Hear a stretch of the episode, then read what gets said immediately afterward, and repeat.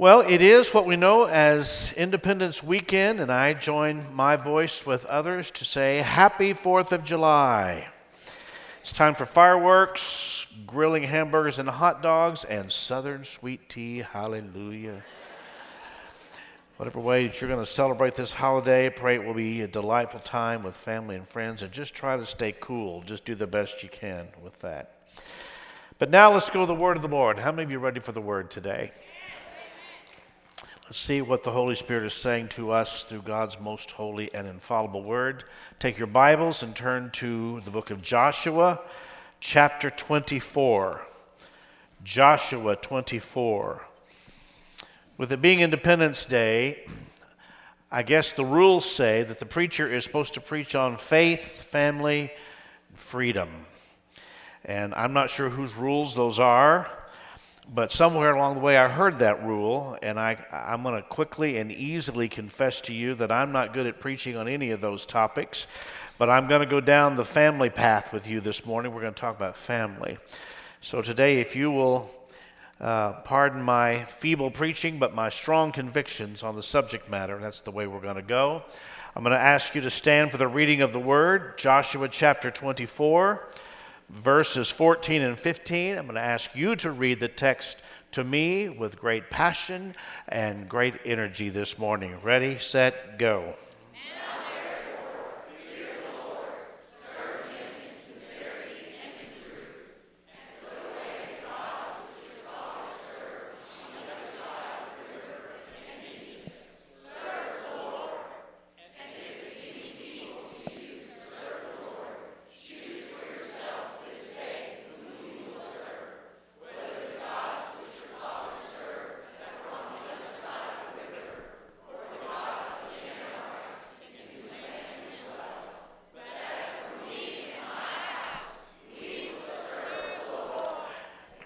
Let's, uh, I'm going to give you one more shot at that last line. Put that last line up. Say it again.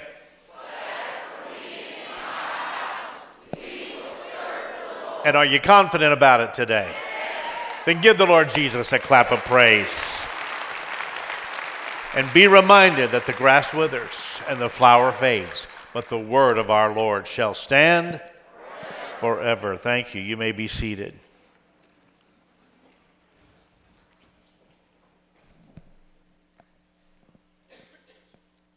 Be careful who you choose. Be careful who you choose. Moses has delivered this um, bedraggled people, and they're now in the promised land with the smell of brick dust still in their garments. Moses has been put to sleep by God in the plains of Moab. And Joshua, his successor, has taken the people across the Jordan River into the land of the Canaanites. Joshua, a military general, has trampled Jericho, conquered Ai, he has routed the enemies of the people of God. Everyone has received their inheritance. Caleb has gone back to his inheritance, Hebron, and Joshua is now 110 years old and he calls the children of Israel to the valley of Shechem.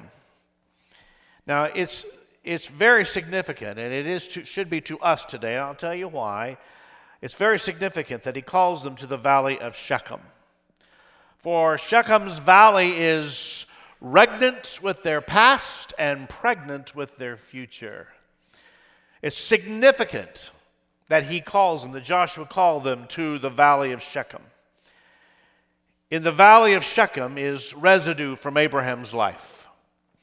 It is in Shechem's valley that God promises Abraham a seed. It's in the valley of Shechem that Abraham builds an altar. It is in Shechem's valley that the bones of uh, Jacob and Isaac, Leah and Rebekah have been interred. It's in the valley of Shechem that they stand all day in between Mount Ebal, you see it there on the far right, and Mount Gerizim here on our left, and they hear the law of God read to them, and all of them say, Amen.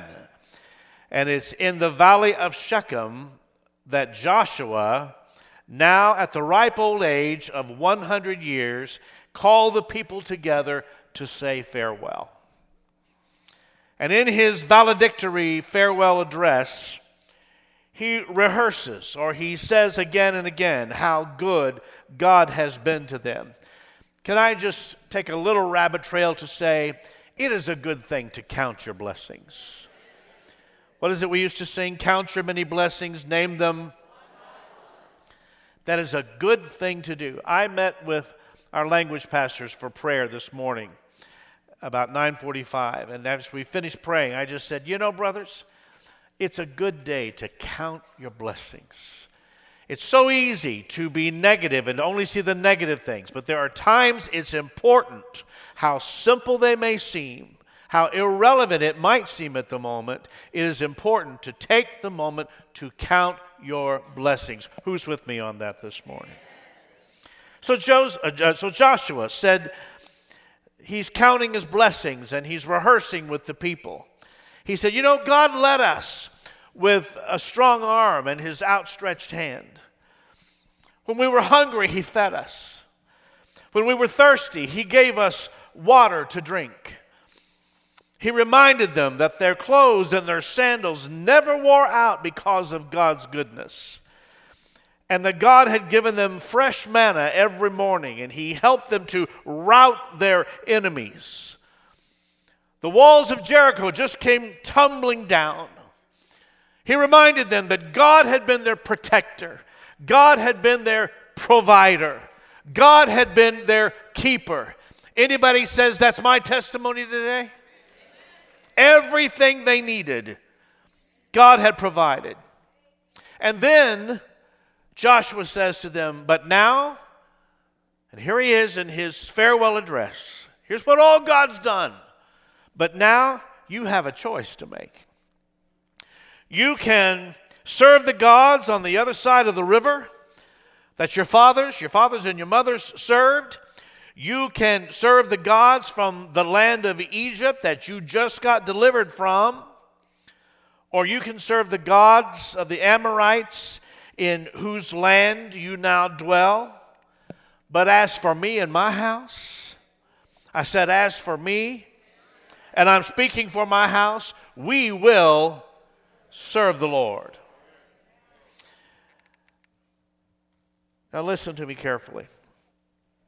Moses trained Joshua to be his successor and Israel's new leader. But Joshua and the elders of the people who served with him did not train their successors because they were busy, busy conquering the Canaanites, busy routing the Amorites. And so they did not train anyone, Joshua's people or Joshua, in the fear of the Lord. And because Joshua and the elders had no trained successors, Israel was always just one generation away from apostasy. They were always just one generation from away from total departure from the faith. Because when you get to Judges chapter 2, Judges chapter 2 says that there arose another generation who did not know God nor what he had done for Israel. And Bethesda Community Church, in Fort Worth, Texas, in July of 2022, if we do not train the next generation in the faith, then we are just one generation away from driving by this hill on which we now sit today, and nothing we have done will have lasted. Are you hearing me today? We have people coming to church that you would think by now that they would have it, but they don't have it. They are not trained to fear God and to follow God in His ways and to honor God. And while we're build, busy building a building, we had better be sure that we are still remaining faithful to the responsibility that we have before God to be building people.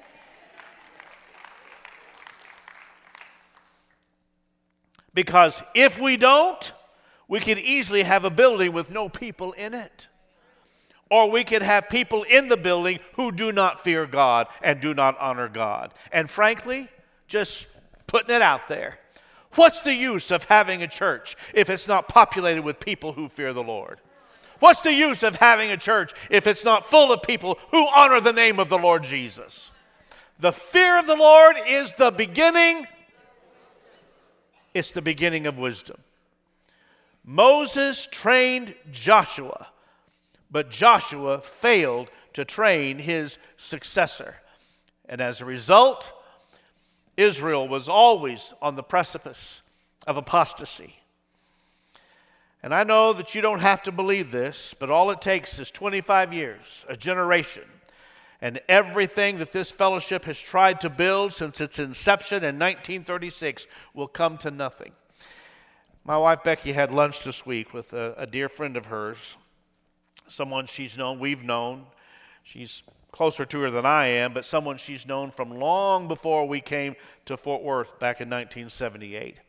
And that lady told Becky of a church situation in which she, the lady, at one time had been involved. And she was kind of giving her the picture of, of uh, they were reminiscing over their, each of them, their journey and how they've gotten to where they are today and all of that. And so she had been involved in this church that, and the problem is that church seemed to have a stranglehold on staying exactly as they had always been.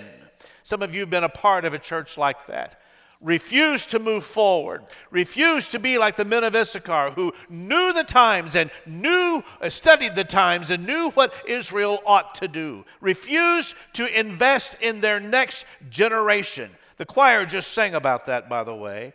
And today, that church, this friend of Becky's, said is all but extinct, and nothing remains but a handful of older people just waiting for heaven.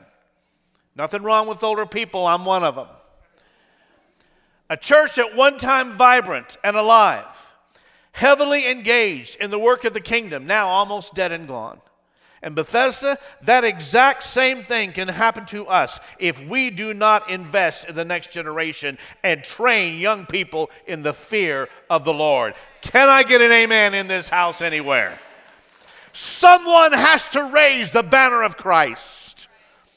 Some church has to raise the banner of Jesus by truly living out in front of their children and their grandchildren a life that honors the word of the Lord. I'm telling you the truth today, Bethesda. And let those children and grandchildren see that there is a vibrancy and a life in Jesus to which no other life can be compared. Hallelujah. And if we do not do so, there will come another generation behind us who, do, who do, does not know God or what God has done for His church or specifically this fellowship in this church. Stony, the road we trod. Bitter has been our chastening rod. Felt in the days when hope unborn had died. Yet with a steady beat have not our weary feet come to the place for which our fathers side, given to us by James Weldon Johnson. The scripture tells us this don't remove the ancient landmarks. Every time God did something for the people of Israel, they built an altar. They erected a monument to remind them that it was on this spot that God kept us. It was at this place that God provided for us. It was at this place that God revealed His grace and His goodness to us. And every time Bethesda, God brings you out, every time God makes a way for you, every time God provides for you, every time He supernaturally steps in and opens a door for you, you don't need a monument or a stone or an altar, but in your praise, you do need to make it abundantly clear that it was nobody but but Jesus who could have done that for you.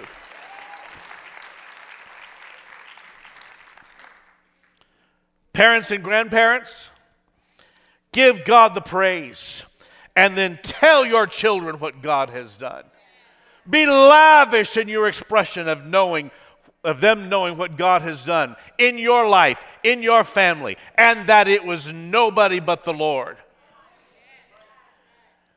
Joshua does something that I never do. He gives an invitation that has options. When I give an invitation, I never present other options. When giving an invitation, I never say, now you can choose door number one, or you can choose door number two, or you can choose door number three. I never leave it open for options. But Joshua says, folks, you've got options here. And whichever God you choose will set the course of your life.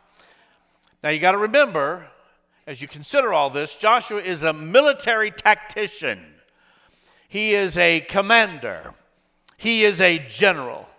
He is very accustomed to giving orders. He just said it and they did it. But now we see him giving them choices because he seems to understand that you can't order people in the kingdom of God.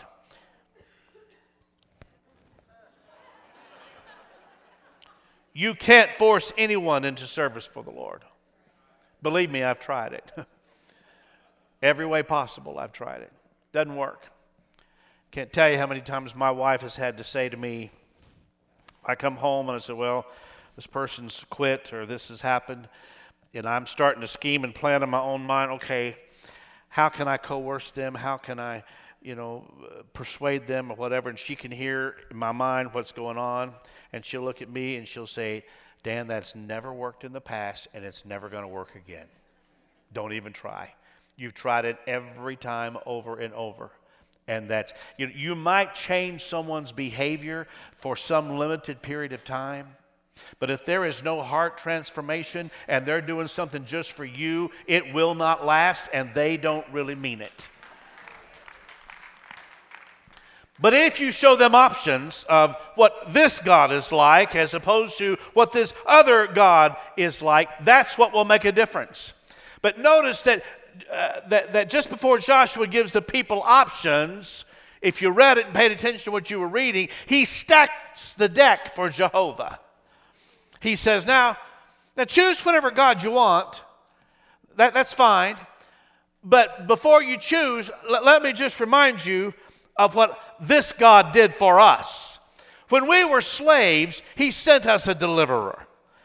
When we could not know how on earth we were going to make it, oh, He opened the Red Sea. When we were hungry, He sent manna from heaven. There was nothing but rocks in the wilderness. But when we got thirsty, God gave us sweet water out of a dry rock. So now, folks, choose these other gods if you want to. But as for me and my house, we're going with God number one. And know this the God you choose will determine the direction of your life. So let me just briefly rehearse these with you. Joshua told them, Now you can choose the gods of your mothers and fathers. You can do that. The gods of the Chaldeans and the land beyond the river where Abraham was called. With those gods, there were three cosmic deities, or three astro deities, and all kinds of gods to go along with the lifestyle of the, of the Chaldeans. If that's what you want, go right ahead. Choose him. Choose the gods of your mothers and fathers that were on the other side of the river. And what Joshua is communicating here uh, is basically this that psychologically there is what is known as the law of transference. Say it with me. It's the law of transference, transference. Some people would call it the law of exposure. Whatever you are exposed to the most, invariably and inevitably, that is what you will you'll gravitate toward that whatever you've been most exposed to. For example, um, if, your, if your daddy loves sports, you will probably become a sports lover. It's very likely. If your mother was into shopping and clothes and cooking and housewares, ladies, invariably that's, that's probably what you're going to gravitate toward. It's the law of transference, the law of exposure. Whatever you are exposed to the most, you will gravitate toward because that's what you've been around all, all your life. And, and, and, that says to us uh, this morning is this we need to be so very careful what we are transferring to our children. I wish I had somebody to help me here this morning. Because your children will learn to love the God that you choose. Careful, it's a trap. Your children will learn to love the God you choose. If you're crazy about money, if that's the God you've chosen, If you're crazy about politics and power and prestige and cars and cash and clothes, you will transfer that to your children. And they will learn to love what you love, no matter how false that thing is. It's awful quiet in here, Dan, right now. It's also true. Hear me. If you love the church of Jesus Christ, your children will come to love the church. That's what you saw in this pulpit last Sunday, by the way. If you love preaching, and dare I say, and the preacher, guess what? Your children will develop that attitude as well. Unless you have roast preacher every Sunday afternoon for lunch. You don't have to take my word for that. Let me tell you how this works. Your child will then, they'll get themselves a little microphone if they have to get a hairbrush from mama's drawer in the bathroom and they'll design some kind of pulpit and they'll start preaching like the preacher because simply you brought them to church. It's the law of transference. You're transferring to your children. I think I've told you many times I was raised in a pastor's home. My dad was a pastor. My mom was a secretary, church organist, adult Bible, Sunday school teacher, and everything else. So my entire chi- uh, childhood was spent in the church. I don't have a memory of being anywhere else except in the church. They would just turn me loose to roam all around the building, and I knew every nook and cranny of the building from the basement to the attic. And one day I was playing church in sanctuary. Nobody was around, it was just me. And um, I'd play the piano for a little bit, and, and then I, I got in the pulpit and I preached a little bit. Uh, I got four or five people saved. There was nobody there. I sang a song or two, it was really good. And, and then I found the communion set. It was, uh, there was a communion table right here in the, in the front and the back side. The, the communion set was there. It was a real nice glass set. I think it was fairly new, if I remember. And I got it and I started serving the people. There was no people there. I started up and down the aisle, imaginary people, and I'd say nice things. I'd bless them, as, as, you know, and I would, I would, I'd hand it, and I'd reach and try to get people in the middle. And Sister Johnson always sat right over the middle, trying to reach and get all the way to her. In the process of that, I reached too far, and I dropped the whole thing, and it broke. The whole glass little thing broke, and my parents did not know what to do to uh, do with me. They were not happy that I broke the whole communion set but how are they going to punish me for being so holy in my activity? I kind of had them over the barrel, didn't I? But this law of transference works the other way as well. Conversely, if you're against the church, if you are negative about everything that's going on, if you're the one saying stuff like, well, they have that charrette and that thing, that, do they really want to know what we think? Or are they just doing that to make us feel good about that we had a voice in it? If you're one of those people, let me tell you how that works. I was in the meeting, by the way, a, a Zoom meeting this week, and heard the architects themselves. They said, You know what happened? Uh, we went, we had 40 of your drawings from your people, and you have some pretty sharp people put stuff together. We'd already had a general idea of how we thought this thing was going to go until we saw uh, exhibition number five. Whoever was at that table, we don't know. I'm sure you think it was you. And we looked at that and studied that, and we think that's a better idea than what we come up with. And that's one of the ones they're going to present to you on July 14th because what you did. No, they're not just placating you. That's not what's happening. But if you're one of those people that has to have that negative attitude or be cynical about everything, you're going to transfer that to your children. And you're going to transfer to them that attitude towards supporting the church. If you love the Lord and His church, eh, you don't have to say anything, just watch them. You will automatically transfer that to them. You will transfer them to that, them that which you love the most. Joshua said, You can serve those gods, your moms and dads, but they don't satisfy. Or, option number two, you can serve the gods from which you were just delivered. Let's see how we can make that make sense. He said, You can serve the gods from the Egyptians that God just delivered you from. But I ask you, what sense does it make to go back to a God, small g, that you just got delivered from. If you worship anything and God delivers you from that, it is very wise to not go back to that. Let me tell you why. Because the demons come back seven times stronger than they were before. Am I telling you the truth today? You're not helping me a bit. You're not helping me a bit here today. Listen, if God has delivered you from an addiction, then for God's sake, don't go back to that, whatever it is. And for your sake. Don't hang around the crack house. Don't hang around the nightclub. Don't go driving by the strip club. Oh, Pastor Tim, we don't have any of that in Bethesda.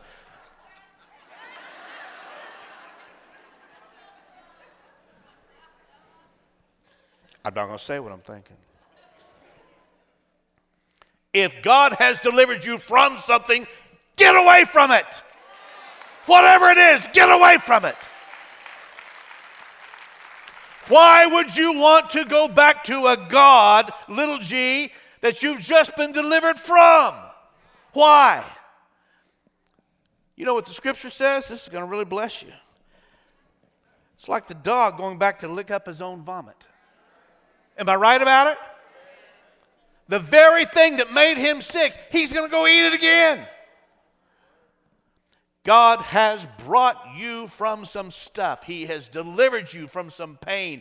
He has brought you out from some depression. He has rescued you from some abuse. Why would you go back to what God just brought you out of?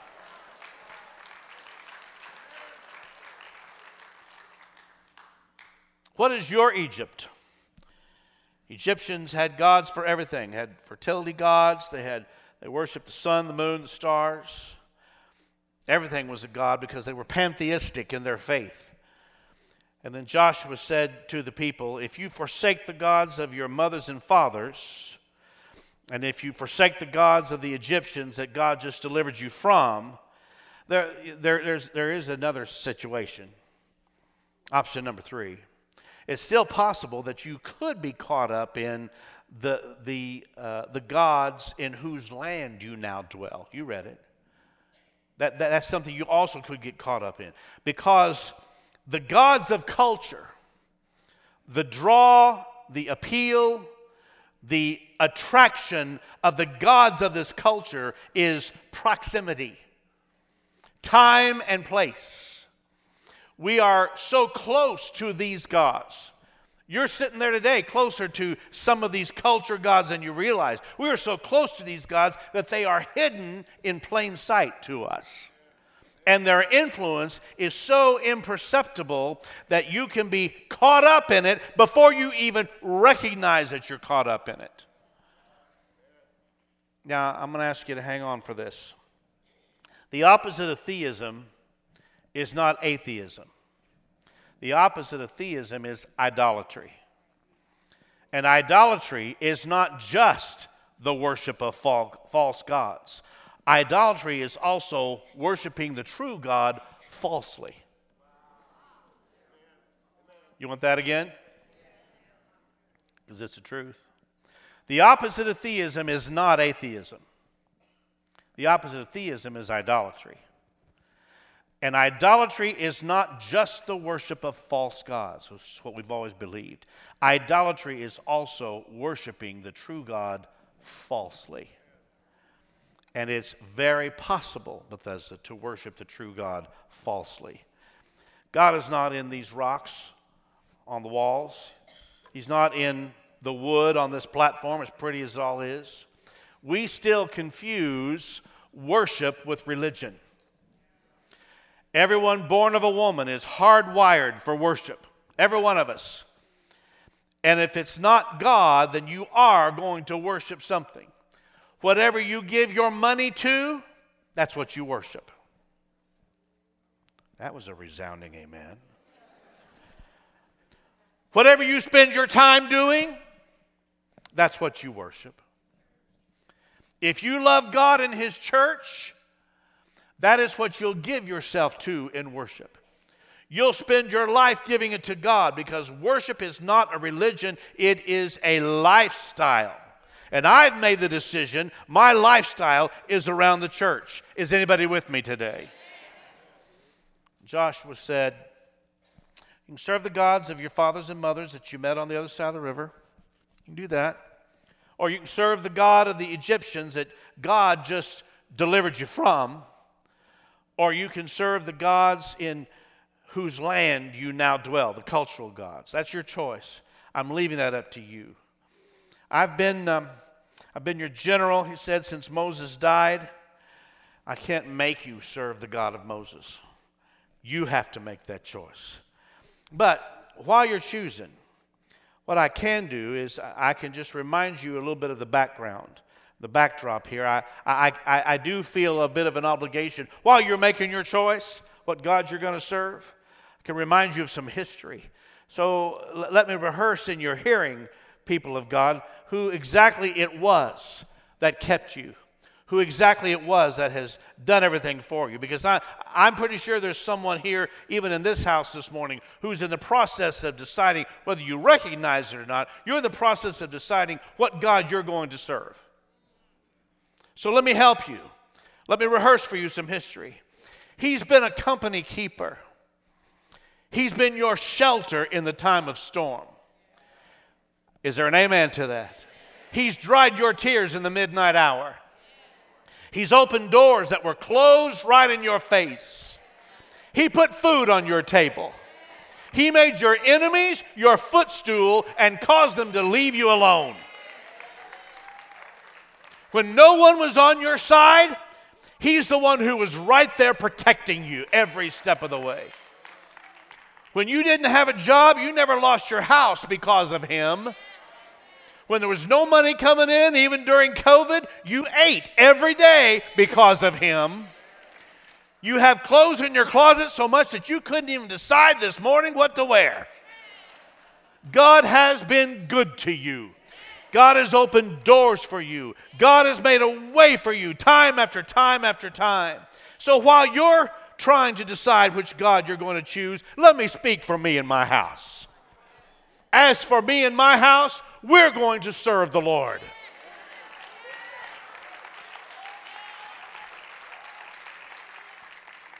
Here you are today. You can drive whatever you want to drive. You sleep wherever you want to sleep. You spend your money any way you want to spend it. Why is that? Because of the goodness of God on your life. Oh, but God has been better than that. Some of you here have been sick in your body and could not get well, but the Lord healed your body. But God has been better than that. Many of you here have lost a loved one and thought you'd never stop crying, but the Bible has reminded you that weeping endures for the night, but joy comes in the morning. Oh, but God has been better than that. One Friday, on an old rugged cross, He died. Oh, yes, He died. But God has been better than that.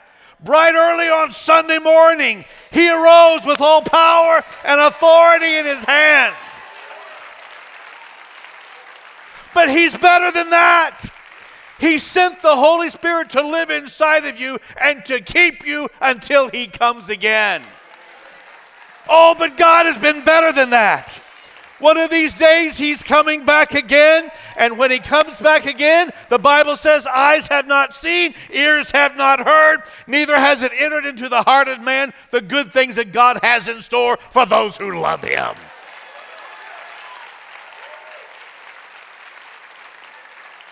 Oh, but wait, there's more. The Bible says God shall wipe away every tear from our eyes. Are you still deciding which God you're going to serve? Wait, there's more. The Bible says there shall be no more death, no more sorrow, no more crying. Hallelujah. Oh, but wait, there's more. John said, I saw the heavens. I saw them coming from the north, the south, and the east, and the west, and they had on white robes. And I asked the elder, Who are these people? And, but there's more. He said, These are they who have come through great tribulation. They've come through great tribulation, and they've washed their robes in the blood of the Lamb. Hallelujah to the Lamb of God. So I ask you today, what's your choice? What's your choice? Is there anybody in the house today who has chosen the right God to serve? Is there anyone here who's made up your mind? You've decided to follow Jesus and there's going to be no turning back. If that's you, I want you to stand to your feet, please. He is the only choice, for He is the way, the truth, and the life, and no man comes to the Father except through Jesus. I want you to join me in just lifting your hands before the Lord this morning, saying, Oh God, we bless you for your faithfulness to us all through the generations. Time and time again, you've proven your faithfulness. Come on, speak it out this morning, church. Give your praise and magnify his name this morning. Thank him for his faithfulness in your life. Thank him for his goodness in your life. Blessed be your name, Jesus. Blessed be your name, Jesus. We exalt you, mighty King.